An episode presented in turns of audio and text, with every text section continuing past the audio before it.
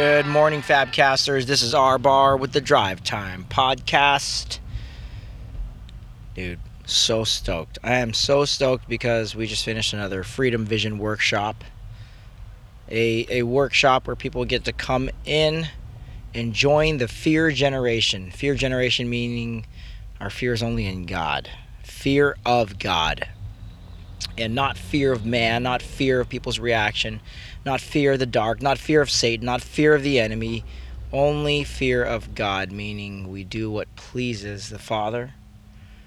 And we have this vision that that people in or out of the church are completely set free. Set free from the fear of of showing people how much they need a savior. I mean, I love, I love, love doing this. Yesterday's session, we started at seven in the morning. We ended at four in the afternoon. I mean, nine hours of solid, just hanging out, praying. Every every section in there begins with a prayer. Lord, would you bring things to my heart? Would you bring things to my mind? Would you would you convict me of sin? Uh, would you show me what I need to know? And probably my, my favorite line in, in the whole thing is, man, I have never told anybody that before. Because to me when that when that kind of you know knowledge has has been dropped um, it means someone's tasted freedom for the first time. And however however old they are whether they're 30 or 40 or 50 or 60 I mean, we, we brought all those age brackets through. That means that's a lot of bondage it means if, if, if there was a 30 year secret or a 20 year secret or a 10 year secret and they say man i've never told anybody this before. That means god's allowed them to taste freedom. And to taste it for the first time it just sets people free. When they when they and then they read a verse like galatians 5 and they and they say wow that's it's for freedom that christ has created me to to be free and to walk in that? I was supposed to be walking like this all along i thought i thought there was things i was just supposed to hide and we go, no, no. That's why Jesus died on the cross. He absorbed that. So yesterday, some heavy, heavy, heavy things were dropped. I mean, there's a section on on renouncing um, crime. You know, being obe- being disobedient to civil authorities. I mean, that's so. In that particular section, there's going to be illegal things dropped and uh, there's going to be crimes. I mean, I, have talked to a guy that that held a liquor store at gunpoint and and did time for it. Uh, talking to guys have have have murdered innocent men. Talking to people who have molested kids. Talking to people who have who have uh, raped others. Talking to people who have embezzled money. Talking to people who have you, you fill in the blank you fill in the blank. And even in your own mind, you're, you're probably thinking, what would I share in that? Or it might be the opposite. You might be thinking, well, I would have nothing to share. My life's been pretty boring. I haven't done anything.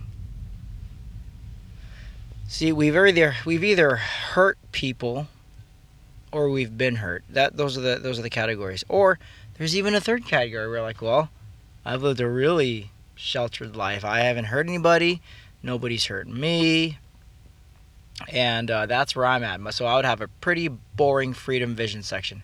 No no no no no. That's that's not true. So i'm not afraid to take anybody through because when they would see their need for a savior everything drops. If there's been any sense of pride like any any sense of i'm better than people well, after this workshop, after this day of prayer and confessing and renouncing of sin, that just disappears. Because when a person gets in touch with how desperately they need the Savior, there's no room for gossip anymore. There's no room for pride anymore. There's no room for, I better point out that person's sin. And there's definitely no room for listening to a sermon in church and saying, "Oh man, this is good. This is going to be great for so and so." Hold on, it's about to get loud. We got a uh, fire truck coming. Let me hide the mic here. Okay, that wasn't that loud. Up, and here comes the ambulance. Let's pray. Hey, let's pray for these people. Lord, I, I pray. Let me honk it. I gotta honk at them. Don't, don't go. Yeah, let's do that. Let's pray instead of rubbernecking here. Lord, whoever just got hurt, whoever needs the ambulance, the, the fire truck, um, would you guard their mind against the attack of the enemy to be to be anxious, to be worried? Would you meet them right now and comfort them? Lord, the body wasn't meant to be broken. Whatever has happened, if they've been hurt, if they've broken a bone, they've, they've lacerated their their eyebrow, no matter what it is, the body wasn't meant to bleed like that. It's not how you designed it. You designed our bodies to be perfect. So would you would you heal them as a as a means of showing people around um, your power, that you are the healer, and that um, what life would look like in the kingdom to come. That's what I pray for, Lord. For the mom or dad that might that might find out later on today that their son or daughter was in an accident or hurt or have to visit in the hospital, or, or even worst of all, um, death. Would you be their comfort? Would you be their their joy? We ask these things in Jesus' name. Amen. Okay, so back to the Freedom Vision workshop thing. Is that what we were talking about? I totally forgot. Yeah, this is for everybody. I've never met a person who didn't need to either be set free by the Savior or to maintain freedom. See those two categories? But there's really more than that. There's there's being set free from the bondage of, of slavery to sin. And then there's a freedom that comes after that freedom. So my heart is for people who grew up in the church, people who've been going to church their whole life, but they they still feel shame. They still feel like they have to look around to see to wonder what people are going to think if they raise their hands in church. That's the deepest type of enslavement and bondage that I've seen in the church. It's ridiculous. It's ridiculous to exchange the truth of God for a lie. And it, it is so evil and offensive to care more about what people think than to think what God thinks. Do, we? And so this is where someone might say, "Well, I have nothing to share in those little freedom in your little freedom workshops, right? Or whatever you guys do all across the U.S. Whatever you and Dan do, or Doug does, or Mike does, or Andy does, or Chad does. I can't relate to that. Um, but but you can relate because if if there's ever been a moment where you've cared more about what what people thought over than God thoughts, means you were enslaved. If there's ever been any shame or guilt to talk about what's happened in the past, there's shame and there's guilt. If if if it's time to pray for a meal or if it's time to pray in the midst of an event and your prayers sound the same every single time and they lack power, you're enslaved. You're probably enslaved. If your prayers aren't deeper than now now I lay me down to sleep. I pray the Lord my soul to keep, and if I die before I wake, I, I something like that. If it, if your prayer is nothing more than a repeated, cute little prayer that a five that my five year old says, my four year old says, then then you probably haven't been set free. You know, if it's well, bless me, bless my dog, bless my food, bless bless me, bless grandpa, bless grandma, you're you're probably either six years old or you just you're an adult but you haven't been set free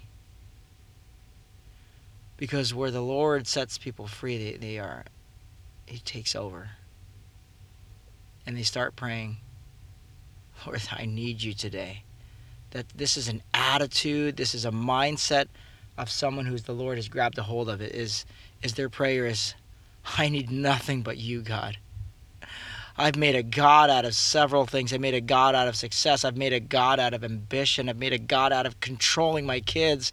I've made a God out of judging my wife. I've made a God out of being fearful in the midst of a house of worship.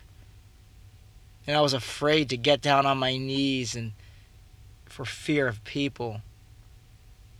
So, Lord, come and save me today. I submit myself to you. Lord, would you love others through me? That's the kind of stuff that I love to see when, when people sit down in this thing and they give their life to the Lord. And He does it different every time. And He might not even do it through these little workshops. He might just, it might be in someone's living room where, they, where the Holy Spirit's convicted them to be honest about their porn struggle with their spouse and just to bring it up. Sometimes it happens like that. Know, I read about Jesus. Sometimes he says, "Hey, get out of that tree. I'm coming to your house." Another guy, he says, "Go, go. Your daughter's she's not dead. She's alive. Go. Your faith has healed her." Sometimes he, he spits on the ground and he mixes mud and he puts it in people's eyes. He's, he does it different every time. So I'm not saying this is the way, the only way, but I'm just saying it's a way that God has, has brought into my life and to several of others in my friends' life. And it's something that we're going to continue to do until the Lord closes this door is to set captives free. To set the captives free. This is what Jesus came to do. Not merely just to bring physical healing. Like I prayed for this guy that, that whoever crashed down the road, I'm going to pray for physical healing. But I'm also, I am also going to pray, okay, for the true spiritual healing, for the renovation of the heart, that God would pluck their heart out and replace it with his own heart so that they're never the same. All right, uh, if you want to ask me more about this freedom vision thing, okay, look it up on Twitter. Hashtag freedom in Christ, hashtag freedom vision, uh, hashtag fear generation, hashtag for all believers. We're all over. Uh, you can look on Instagram as well. Fear generation at fear generation. Um, at for underscore all underscore believers. We're still trying to get at for all believers back, but it's some um, Justin Bieber fanatic. Give us that website, please. Give us that hashtag uh, uh, Freedom Vision. Okay, look us up, hit us up for all believers.org. Talk to you guys later. Let's set up your workshop today. All right, later. Bye.